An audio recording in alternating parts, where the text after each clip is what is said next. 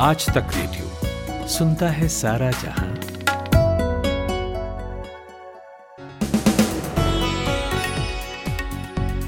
Hello good evening ये है 20 जुलाई, बुधवार का दिन भर। मैं हूँ जमशेद कमर सिद्दीकी। आज खबरों की शुरुआत करेंगे यूपी में अधिकारियों के तबादले को लेकर मची कंट्रोवर्सी पर।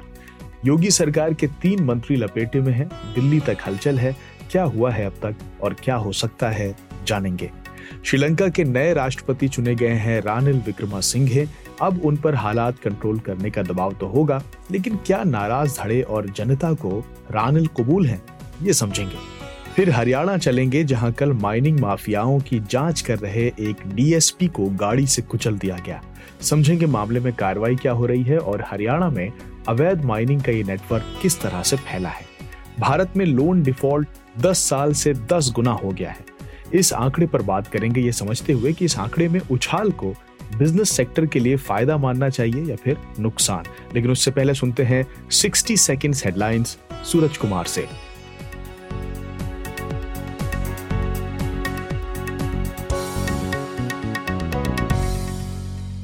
शुक्रिया जमशेद। यूपी सरकार में मंत्री दिनेश खटीक ने अमित शाह को भेजा इस्तीफा, सरकार में अधिकार न देने का लगाया आरोप। केंद्रीय मंत्री पीयूष गोयल का आरोप तेलंगाना सरकार अप्रैल से नहीं बांट रही पाँच किलो अतिरिक्त राशन। जेई मेन के दूसरे चरण की परीक्षा स्थगित, अब 25 जुलाई को होगी परीक्षा। अमृतसर में हुआ दो गैंगस्टर्स का एनकाउंटर, सिद्धू मूसेवाला की हत्या से बताया जा रहा कनेक्शन। सुप्रीम कोर्ट ने फैक्ट चेकर जुबैर को सभी केस में दी अंतरिम जमानत, सारे केस को किया दिल्ली ट्रांसफ़र। गो फ़र्स्ट की दिल्ली गुवाहाटी फ़्लाइट की विंडशील हवा में टूटी, विमान को जयपुर किया गया डाइवर्ट। गुजरात में पुलिस कांस्टेबल की ट्रक से कुचलकर हत्या, चेकिंग के दौरान ट्रक को रोकने का दिया था सिग्नल। वाइल्ड लाइफ को बचाने के लिए भारत नामीबिया ने साइन किया एमओयू, चीता को बचाने पर रहेगा ज़ोर। और रानिल विक्रम सिंघे बने श्रीलंका के नए राष्ट्रपति, मिले एक वोट।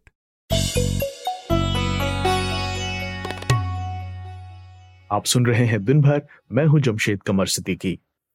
2017 में पहली बार यूपी के मुख्यमंत्री बनने वाले योगी आदित्यनाथ के दूसरे कार्यकाल के भी करीब चार महीने बीतने को हैं। अब तक यूपी बीजेपी में या बीजेपी की सरकार में आपसी टकराव की खबरें नहीं आई थी। लेकिन एक मामला बीते दिनों ऐसा आया है जो अब बीजेपी की लीडरशिप के लिए मुसीबत बन गया है। मामला है यूपी के तीन विभाग, हेल्थ, पीडब्ल्यूडी और जल शक्ति में पोस्टेड ऑफिसर्स के तबादले से जुड़ा हुआ। पहली बार ये सामने आया जब इन मंत्रालयों के ओएसडीज ने मनमाने तबादले कर दिए जो यूपी की तबादला नीति के मुताबिक नहीं है। कार्रवाई भी हुई, लेकिन असली असंतुष्टि आज देखी जब एक मंत्री दिनेश खटीक ने इस्तीफा दे दिया। उन्होंने इसके साथ अमित शाह को भेजी एक चिट्ठी में कहा कि हमारे हाथ बंधे हैं, अधिकारी मनमानी कर रहे हैं, हमारी सुनी नहीं जाती। दूसरा मामला कांग्रेस से बीजेपी में आए और अब यूपी सरकार में पीडब्ल्यूडी मंत्री जितिन प्रसाद का है। प्रसाद के मामले में भी बात इतनी बढ़ चुकी है कि अब वो दिल्ली में है। आज उन्होंने अमित शाह से मुलाकात की। ऐसा ही कुछ उप मुख्यमंत्री और स्वास्थ्य विभाग देखने वाले ब्रजेश पाठक के केस में भी है। हालाँकि पाठक की तरफ़ से अब तक कोई हलचल नहीं है। कल योगी आदित्यनाथ ने मंत्रियों के साथ बैठक भी की थी, जिसमें दिनेश खटिक नदारत थे। अब ये समझने को कि यूपी सरकार की वो तबादला नीति दरअसल है क्या, जो इस विवाद का आधार बनी है? हमने बात की लखनऊ में आज तक रेडियो रिपोर्टर शिल्पी सेन से। देखिए, इसमें सीधे तौर पर एक बात है कि तीन साल से ज़्यादा एक ज़िले में और 10 साल से ज़्यादा मंडल में रहे जो कर्मचारी हैं, अधिकारी हैं उनको ट्रांसफ़र कर दिया जाएगा। इसमें कुछ अपवाद भी हैं, जैसे जिनके खिलाफ अनुशासनात्मक कार्रवाई है या जिनके साथ प्रशासनिक वजह है, वो अपनी जगह है, लेकिन उसके लिए वो एविडेंस होंगे या वो वजहें होंगी जिनके आधार पर ये किया जाएगा। अब समूह के आधार पर ये बटे हुए हैं और उसमें कुछ कुछ अलग अलग बात भी है, लेकिन मोटे तौर पर तीन साल जिलों में और दस साल मंडलों में ये है और यही वो पॉलिसी है जिसके आधार पर सारे ट्रांसफर्स उत्तर प्रदेश में, हर विभाग में, हर मंत्रालय में होने हैं और उसका पालन किया जाना है। ये अभी जारी हुई है और उसके बाद ये तय है कि सबको इस नियम से बनना होगा और इसके लिए ये तय किया गया था कि किसी तरह से ट्रांसफ़र में कोई अनियमितता नहीं हो, जो समय समय पर पहले ये बात उठती रही है। तो उसको देखते हुए ये बात की गई थी। शिल्पी दिनेश खटिक ने इस्तीफा दे दिया है। उन्होंने पत्र लिखकर स्वतंत्र देव सिंह पर आरोप भी लगाए हैं।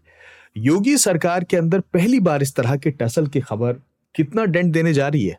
देखिए, एक बात तय है कि कल जब बैठक हुई थी तो जैसा आप कह रहे हैं कि ये बात सामने बैठक में नहीं आई थी, बल्कि बैठक में मुख्यमंत्री ने योगी आदित्यनाथ जी ने नसीहत मंत्रियों को इस बात को लेकर के दी थी कि उनको अपने जो स्टाफ हैं, अपने जो मातहत जो उनके अधिकारी हैं, उन पर नज़र रखनी पड़ेगी, उनके काम को लेकर के।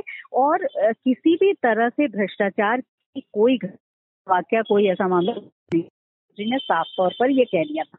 इसके पीछे इसकी पृष्ठभूमि में ये है कि लोक निर्माण विभाग, यानी पीडब्ल्यूडी में उत्तर प्रदेश में, जिस तरह से गड़बड़ और अनियमितता सामने आई है ट्रांसफ़र को लेकर के, उसके बाद पहले से एक राजनीतिक भूचाल मचा हुआ है, उसको लेकर के विवाद है, विपक्ष भी हमलावर है, और ऐसे में ये बात मुख्यमंत्री की तरफ़ से कहना, ये बात स्पष्ट करता है कि किसी भी तरह से मंत्री इस पर नज़र रखें, क्योंकि अल्टीमेट ज़िम्मेदारी मंत्रियों की ही होती लेकिन दिनेश खटिक वाला जो मामला सामने आया, वो तब आया जब शाम से इस बात की चर्चा होने लगी कि वो इस्तीफा उन्होंने दे दिया है और वो इस बात से नाराज़ हैं कि उनको ट्रांसफ़र में उनकी नहीं सुनी गई।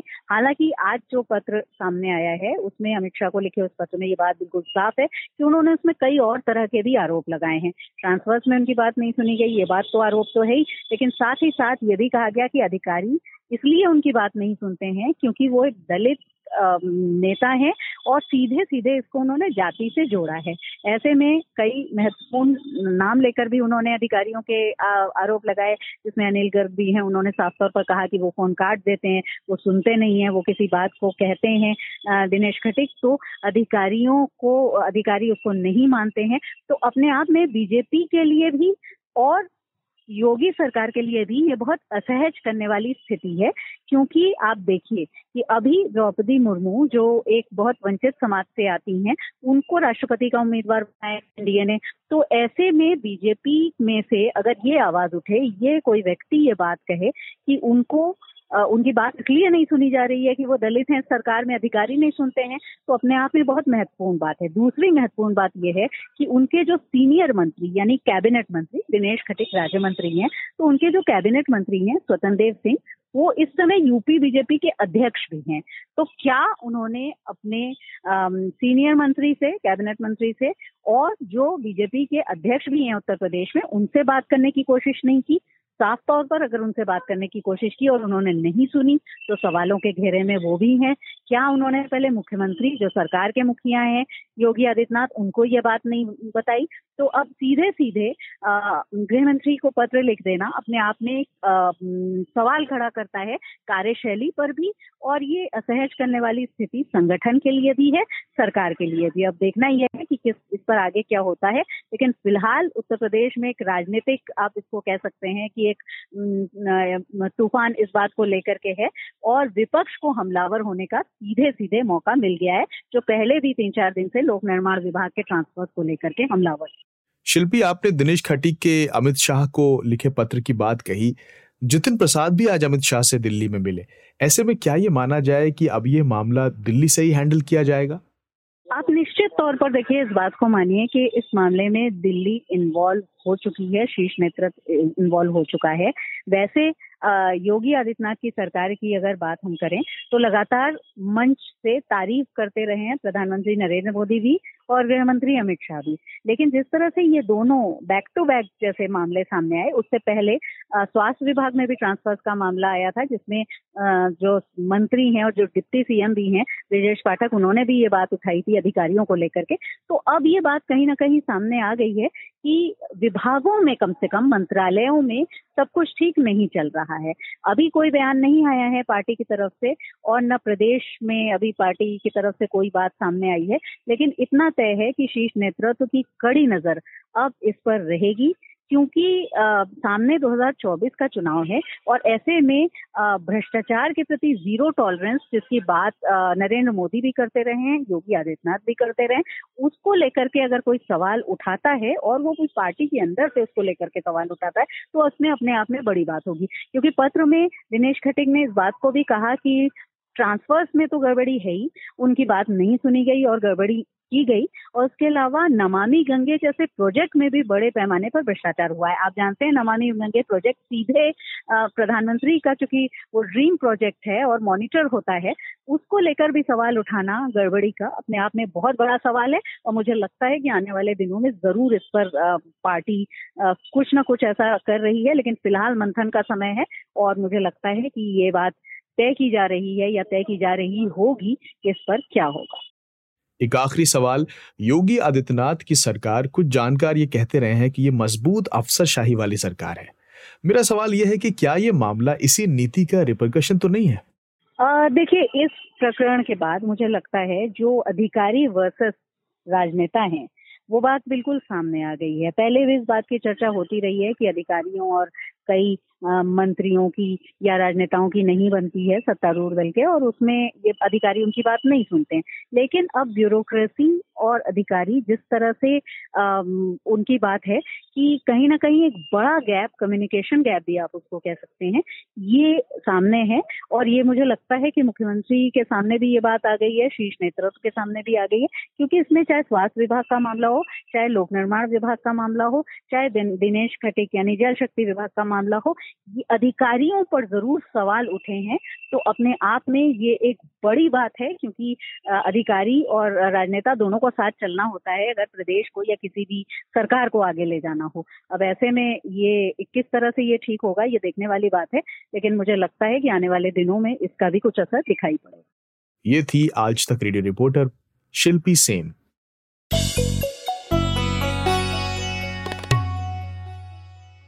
अब चलते हैं श्रीलंका। कई दिनों से खबर थी कि विपक्ष के नेता दुलस आल्हा परुमा श्रीलंका के नए राष्ट्रपति चुने जा सकते हैं। मगर आज पासा पलटा और रानिल विक्रमा सिंघे श्रीलंका के नए राष्ट्रपति बन गए। गौर करने वाली बात यह है कि हाल ही में श्रीलंका के लोगों ने रानिल के घर को घेर लिया था, जिसके बाद उन्होंने पीएम के पद से इस्तीफा दिया था। और अब जब वो राष्ट्रपति बने हैं तो विरोध का आलम वही है। 1978 के बाद ऐसा पहली बार हुआ है जब श्रीलंका में राष्ट्रपति का चुनाव डायरेक्ट पब्लिक वोटिंग से नहीं बल्कि सांसदों के सीक्रेट वोट से हुआ। चुनाव में विक्रमा सिंघे को 134 वोट मिले, वहीं दुलस आल्हा परुमा के हिस्से में बयासी वोट आए। लोगों का गुस्सा देखते हुए कहा जा रहा है कि विपक्ष को संतुष्ट करने के लिए साजिद प्रेमदासा को प्रधानमंत्री बनाया जा सकता है। अब सवाल यह है कि सत्ता की जिस बंदरबाट ने श्रीलंका को इन हालात में पहुँचाया, वही स्थिति फिर से देखने को मिल रही है। ऐसे में क्या विक्रमा सिंघे हल की तरफ़ बढ़ सकेंगे? ये पूछा मैंने श्रीलंका की स्थिति पर करीब से नज़र रखने वाले और जेएनयू में फॉरेन स्टडीज़ के प्रोफेसर राजन कुमार से। रानिल विक्रम सिंघे के विरोध में प्रोटेस्ट हो रहा था, वो उन्होंने रेजिग्नेशन का ऑफ़र भी दिया था और उसके बाद जो अभी वो प्रेसिडेंट बने हैं, उसमें उसी पार्टी का सपोर्ट है, जिसको लेके काफ़ी विरोध हो रहा था। हालाँकि विरोध का सबसे जो केंद्र में थे, वो राष्ट्रपति थे गोतबाया राजपक्षा। लेकिन जो उनकी पार्टी है, उसका भी विरोध हो रहा था। लेकिन श्रीलंका में दिक्कत अगर यह है कि अगर सारे लोग अगर पार्लियामेंट में, चूँकि मेजोरिटी उसी पार्टी की है गोतबाया राजपक्षा की, एसएलपीपी पार्टी की तो अगर वहाँ पे उनका अगर अगर डिसमिस हो जाए पार्लियामेंट डिजॉल्व हो जाए, तब तो बात अलग है।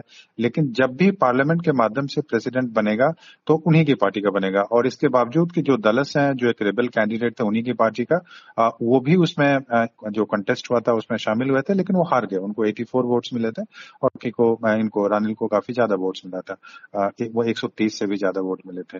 तो वैसी स्थिति में मुझे लगता है कि वहाँ पे एग्जिस्टिंग पार्लियामेंट है, उसके माध्यम से कोई भी रास्ता नहीं निकाला जा सकता है।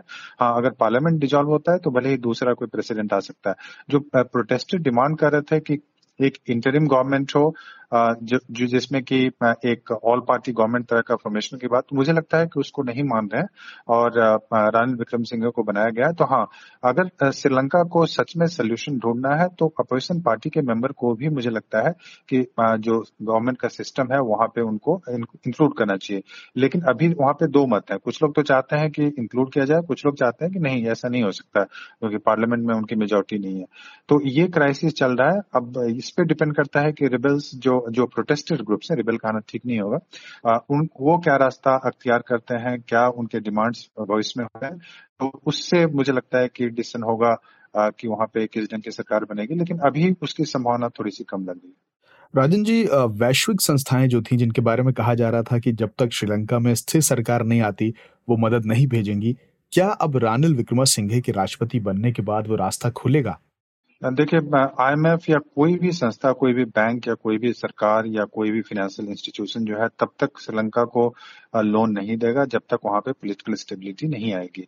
और पॉलिटिकल स्टेबिलिटी का मतलब है कि अगर उनको लगे कि जो सरकार वहाँ पे निर्णय लेता है, उस निर्णय पे वहाँ की सरकार टिकेगी और वहाँ पे बदलाव नहीं होगा जो कि कमिटमेंट से भाग, अलग हो सकते हैं, दूसरी सरकार बनती है तो वहाँ पे पॉलिटिकल स्टेबिलिटी सबसे ज़्यादा ज़रूरी है। और वहाँ पे आखिर कौन जाके वहाँ पे आईएमएफ के साथ लोन के लिए वहाँ पे, जो भी वहाँ पे जाएँगे तो कौन जाएगा? तो वहाँ पे जो प्रेसिडेंट है या उनके जो मिनिस्टर्स होते हैं, वही जाते हैं।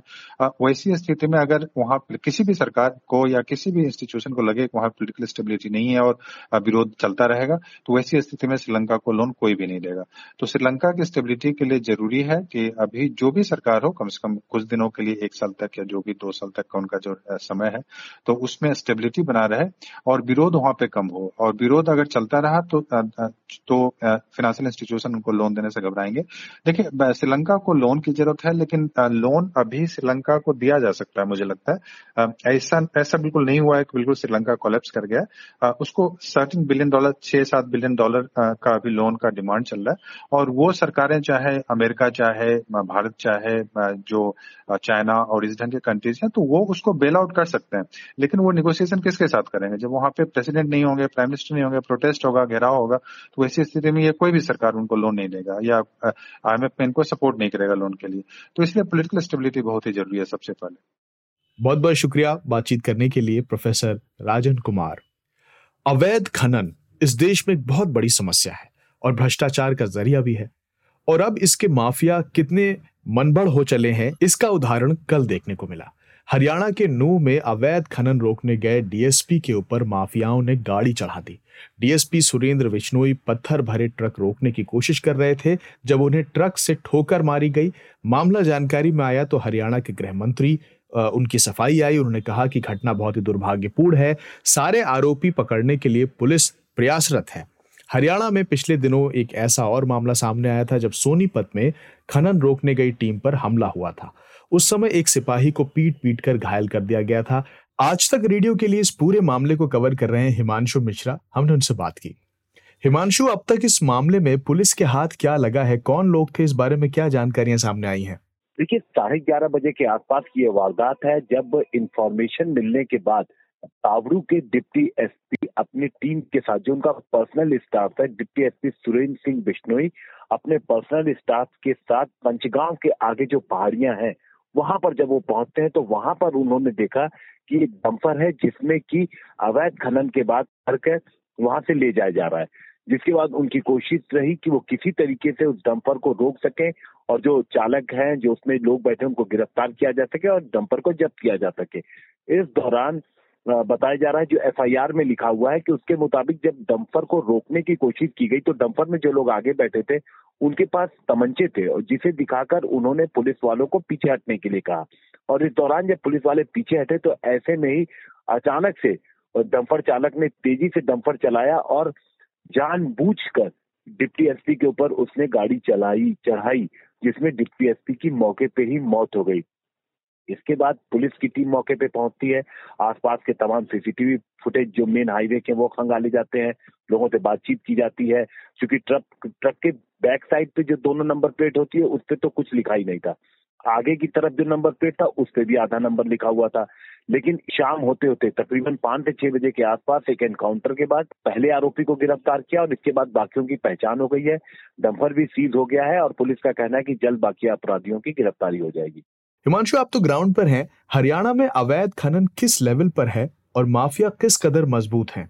देखिए, जिस इलाके में ये अवैध खनन, जो अरावली का इलाका नू मेवात, ये गुड़गांव से लेकर फरीदाबाद का जो पूरा इलाका है, यहाँ पर पूरी तरीके से प्रतिबंधित कर दिया गया ये किसी भी तरीके की खनन की इजाज़त नहीं है। लेकिन पहले जब खनन होता था तो कुछ लोग जो इसके बिज़नेस में जुड़े हुए थे, वो उनमें से जो आसपास के गाँव के लोग हैं, वो लोकल क्रिमिनल्स हैं वो अभी भी इस तरीके के उसमें शामिल है। बताया जा रहा है कि लोकल लोग जब ऑर्डर मिलता है तो वो आते हैं, वही लोग अपने डंपर्स रखते हैं और वही छोटे मोटे विस्फोट करते हैं और उन विस्फोटों के बाद जब पत्थर नीचे गिर जाते हैं तो उन्हें वो आते हैं, तोड़ते हैं और डम्फरों में लेके चले जाते हैं। करीब दो साल पहले दो तरीके की अलग अलग स्पेशल टास्क फोर्स बनाई गई थी टास्क फोर्स उसके बाद कार्रवाई की गई। चौबीस से ज़्यादा डंपरों के खिलाफ कार्रवाई की गई। उनको सीज किया गया, उनका जुर्माना किया गया।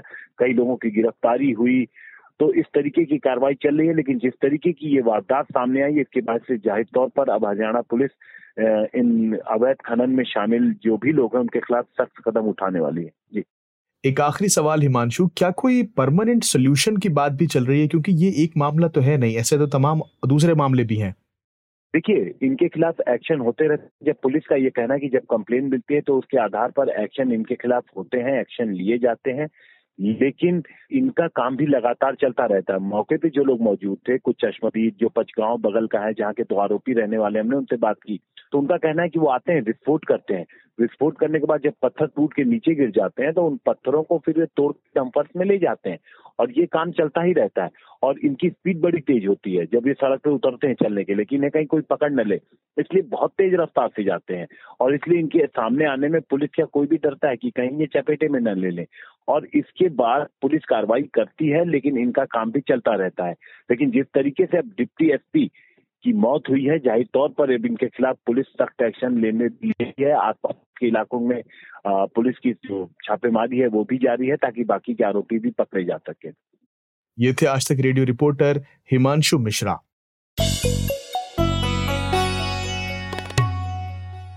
अब आखिरी में बात करेंगे ट्रांस यूनियन सिविल नाम की कंपनी की, जो क्रेडिट इंफॉर्मेशन की कंपनी है। इसकी एक रिपोर्ट आई है।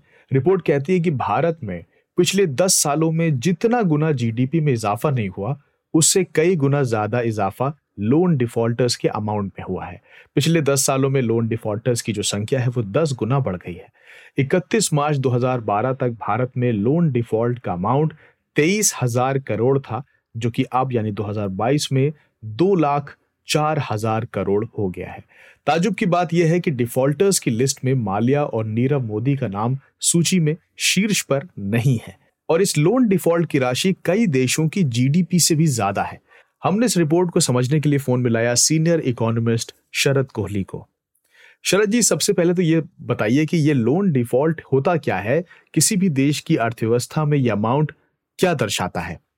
देखिए, लोन डिफ़ॉल्ट अगर आसान भाषा में समझें तो जो व्यक्ति बैंक या फाइनेंशियल इंस्टीट्यूशन से जाकर उधार लेते हैं, जो पैसा आपने दो तरीके के उधार होते हैं, एक बिज़नेस के लिए लिया जाता है और एक व्यक्तिगत लोन्स होते हैं। व्यक्तिगत लोन्स में आपके कार लोन हाउसिंग लोन और दूसरा जो बड़े लोन्स होते हैं, जिसमें ज़्यादा पेन पॉइंट है, वो लोन्स होते हैं बिजनेसेस को बड़ी बड़ी इंडस्ट्रीज़ को दिए जाते हैं, छोटे बिजनेसेस को दिए जाते हैं एमएसएमई को दिए जाते हैं स्टार्टअप्स को दिए जाते हैं। तो उसको लोन की वापसी का बैंक के साथ एक करार किया जाता है, एक एग्रीमेंट किया जाता है कि आपका ये लोन छह महीने बाद शुरू हो जाएगा, इसकी वापसी शुरू हो जाएगी, इस पे ब्याज इतना होगा। एक लोन एग्रीमेंट बनता है लेंडर और बोरोवर के बीच में। तो जब इस एग्रीमेंट का उल्लंघन होता है, और ये उल्लंघन ज़्यादातर ज़्यादातर क्या ऑलमोस्ट हमेशा ही बोरोवर की तरफ़ से होता है कि जब समय आया वापस करने का, इसकी किस्तें लौटाने का, या इसको एक मुश्त लौटाने का, या इसका ब्याज लौटाने का, जिस भी टर्म्स पे लोन दिया जाता है, बहुत सारी टर्म्स होती है। उसका जब उल्लंघन, उसका जब ब्रीच होता है उसको हम लोन डिफ़ॉल्ट कहते हैं कि बोरोवर ने बैंक को अपने वायदे अनुसार एग्रीमेंट अनुसार पैसा वापस नहीं किया और ये पैसा वापस इस हद तक नहीं किया कि वो लोन डिफॉल्टर बन गया। और उसको हम तकनीकी भाषा में जाएँ, उसको हम बैंक की भाषा में जाएँ तो उसको हम एनपीए कहते हैं नॉन परफॉर्मिंग एसेट क्योंकि बैंक जब लोन देता है तो उसके लिए वो एसेट होता है और इसी को हम लोन डिफ़ॉल्ट कहते हैं। अच्छा अब इस रिपोर्ट पर आते हैं, जो बता रही है कि लोन डिफ़ॉल्ट दस सालों में दस गुना हुआ है और पिछले एक साल में दो गुना। तो मेरा सवाल यह था कि डिफ़ॉल्ट बढ़ा क्यों है और वो भी एक साल के अंतर पर दोगुना हो जाना, क्या कारण हो सकता है इसका?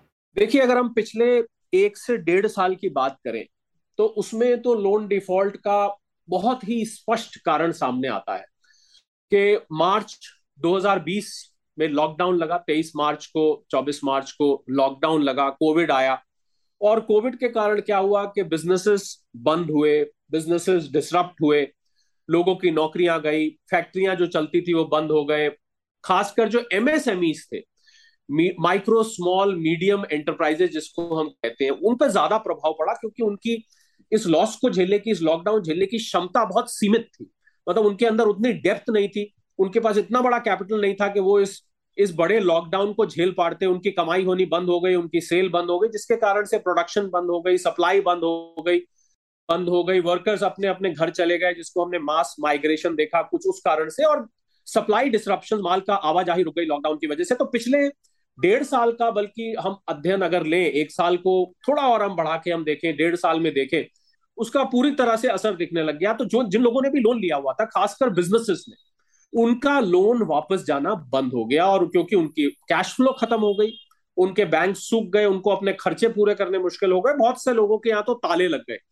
इस कारण से आपने पिछले एक साल, डेढ़ साल में इन एनपीएस की संख्या या लोन डिफॉल्टर्स की संख्या डबल होते देखी है। और मैं आपको ये बात यहाँ बताना चाहूँगा कि ये जो सिलसिला था ये सिलसिला आपको विश्व भर में दिखा, ना केवल भारत में, क्योंकि लॉकडाउन तो मेरे ख्याल शायद ही दुनिया का कोई देश होगा, जहाँ पर लॉकडाउन नहीं लगा, जहाँ पर कोविड का प्रभाव नहीं लगा। तो मैं इसको कोविड ड्रिवन एनपीएस कहता हूँ कोविड ड्रिवन लोन डिफ़ॉल्ट कहता हूँ। और अगर आपको याद होगा तो भारत सरकार ने 2020 में जो आत्मनिर्भर अभियान और आत्मनिर्भर पैकेज की घोषणा करी, जिसमें 20 लाख करोड़ का वो पैकेज था, विभिन्न रूप से वो था, उसमें आप ध्यान देंगे तो उसमें साढ़े तीन से चार लाख एमएसएमई के लिए था जहाँ उनको और लोन्स दिए गए, क्योंकि क्या होता है, जब जिसने लोन लिया होता है, अगर वो लोन वापस नहीं कर पाता तो उसको अगर उसके लोन की रीस्ट्रक्चरिंग कर दी जाए मतलब उसके लोन की टर्म्स को आसान बना दिया जाए, उसको मान लीजिए पाँच साल का है तो उसको दस साल का कर दिया जाए, उसको और लोन दे दिया जाए तो वो अपने आप को संभाल कर उस लोन को भी वापस कर पाएगा और उससे जो पहले लिया हुआ है लोन उसको भी वापस कर पाएगा। तो मुझे लग रहा है कि ये पिछले एक साल का तो हिसाब बड़ा सीधा सीधा कोविड की वजह से हम इसको जोड़ सकते हैं कि एकदम से आपको डबल होते ये लोन डिफ़ॉल्ट दिखाई दी। जी। अच्छा एक आखिरी सवाल है कि ये जो ओवरऑल नंबर्स हैं इन्हें बिज़नेस सेक्टर में सुधार की नज़र से देखा जाना चाहिए या फिर गिरावट की नज़र से?